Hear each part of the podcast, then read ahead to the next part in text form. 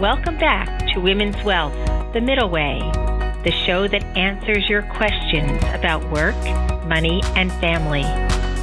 My name is Susan McGlory Michael, and I am the CEO and founder of Glen Eagle, a wealth management firm in New Jersey.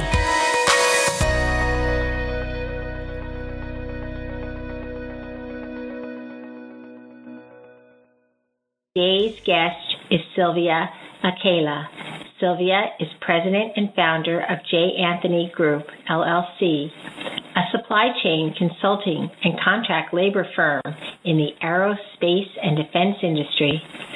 Sylvia spent the early part of her career working for large aerospace and defense companies, where she became an organizational leader and a subject matter expert in government contracting.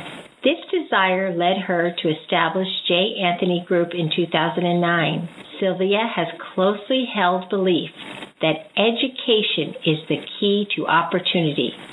Throughout her career, she has had an interest in helping students to obtain a college degree, particularly those who wanted to further their education but might think it beyond their reach. Having benefited herself from the guidance and direction that allowed her to obtain an education, she considers it her responsibility to, quote, pay it forward, and today uses her company's success to further the objective. Thank you and welcome, Sylvia. Thank you so much, Susan. Thank you so much for having me. You know, Sylvia, I found it so intriguing, especially aerospace and defense, where so few women are. What led you to have a desire to help young people to further their education? Well, I'd say, you know, because everybody needs a helping hand somewhere and I certainly received that helping hand in my life. And so and it was probably the most pivotal one of the most pivotal events in my life is the opportunity to get an education. And so and I was one of those who wasn't sure that it was in the cards for me. So where I see somebody a young person in a similar situation, I am thrilled that I'm in a, a position now that I can help. Um, what had you planned for your life versus what actually happened that was so life changing that you talked about? well, you know, you've heard the saying, if you want to make God laugh, tell him about your plans. So I I must have given him a good chuckle. I uh I probably when I was growing up I envisioned a life that probably looked like what a lot of young people envision. You know, I'd get married in my late twenties. I'd have four kids. Literally, I, I I pictured two boys, two girls, and I'd have a stable job. Um, you know, because in my socioeconomic circles, we tended to think in terms of jobs, not careers. So, you know, I would have a sta- stable job where I would work until retirement age at, oh, maybe 55. So that was the plan.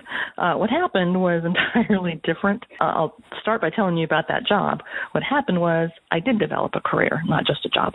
And it was almost by default rather than by intention, but it was a good career nonetheless. And it was getting my college degree that set me up for that. I obtained a degree in accounting, quickly learned that I didn't want to be an accountant, but it did set me up to start a career as an auditor, and I worked for aerospace and defense manufacturers. That wasn't planned. That was just because those were the jobs that were available when I graduated from college in the town that I lived in. You know, not exactly forward thinking on my part, but I took that opportunity and it led to other opportunities to learn about government contracting and defense contracting specifically, and then later about business operations. So I got pretty good at it after a while and um, achieved some success. So, which made sense because I had plenty of time to hone my career skills because that that marriage plan did not materialize when I thought it would. I uh I was 39 with no marriage prospects in sight, so um I did a crazy thing. Uh I quit my job and uh I took a year off from work. Some people thought I was nuts. I call it my I affectionately call it my bout with early onset midlife crisis. Uh and uh and wouldn't you know at the time i uh i met a wonderful man. And uh so i'm married in my forties. My husband's a really wonderful man and he's my favorite person. And as for the kids by the way nope. Uh i didn't have kids of my own but i have a beautiful stepdaughter who's twelve years old and just entering Yes, just entering junior high, Lord help us. So um it sounds like she is blessed to have a wonderful stepmother too. So, you know, there's a gift yeah. both ways and maybe that's what we were meant to be. You know, it is I'm smiling here when you talk about best laid plans. And you know, when you're going through that, what were some of the obstacles you encountered that it had to be something that triggered you to say, you know, I'm as a woman, we're such warriors about our future and should I do this? So I really am intrigued on how you walked in and just said, I'm leaving my job. So that was a real, how did you handle some of those obstacles and then led you to something greater than you ever imagined? So that was a, a big jump to jump in the water, um, not knowing that you would meet this wonderful man and have a, a beautiful stepdaughter. It it it was, and I would say that you know there's probably a fair bit of luck involved, a lot of blessing, and and a lot of just moving forward. Um, after you, you know, after you take the leap, you've got to keep moving, right? So obstacles come in all kinds of flavors, right? There's environmental ones, there are emotional or psychological ones. We certainly know as women we're, we're natural nurturers and we worry about people and worry about things. I would say that there have been themes probably at different times in my life. You know, when it when I was younger, I described it was it was overcoming the socioeconomic obstacles and finding a way to that college education. But I was one of the lucky ones. And you know, overcoming that is something of a practical matter. There were just a lot of practical decisions that I made that maybe weren't a lot of fun, but I wanted financial security. And so that was part of my dream. So I, I stayed in a, a job that wasn't real dreamy, wasn't a lot of fun, but I had my eye on the prize. I wanted some financial security. And so I stayed in that for a while with the support of a lot of people. And that's, I think, probably really critical to overcoming obstacles is finding the people who kind of help you get there, you know, and help you put one foot in front of the other, even when you're scared or when you're down or when you think, yeah, am I going in the right direction? And I can't agree with you more. And when you talk about you're saying quote unquote pay it forward, that's exactly what you're doing today. You're taking maybe some of your fears of not getting into education and then having successfully got it and you're paying it forward with, with others. So what a gift you're giving back to society. If you had, Sylvia, one piece of advice, we always finish our time together with one piece of professional advice or just advice for any woman listening. What would that be? You know, I don't know if I can narrow it down to one. I'll, I'll, but I'll try. You know, I, I, we're all women. Go ahead. You can have more than one. It's absolutely fine. right?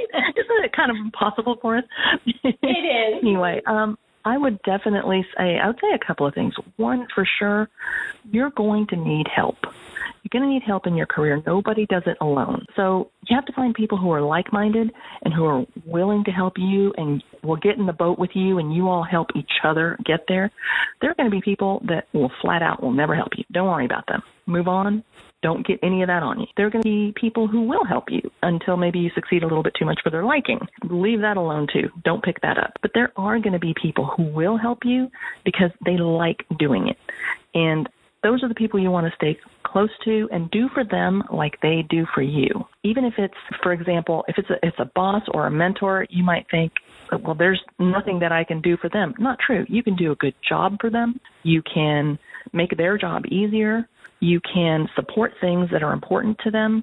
Whatever that is, it's important to find that group of people who will just help you row that boat and you get on their team and you help them row theirs too.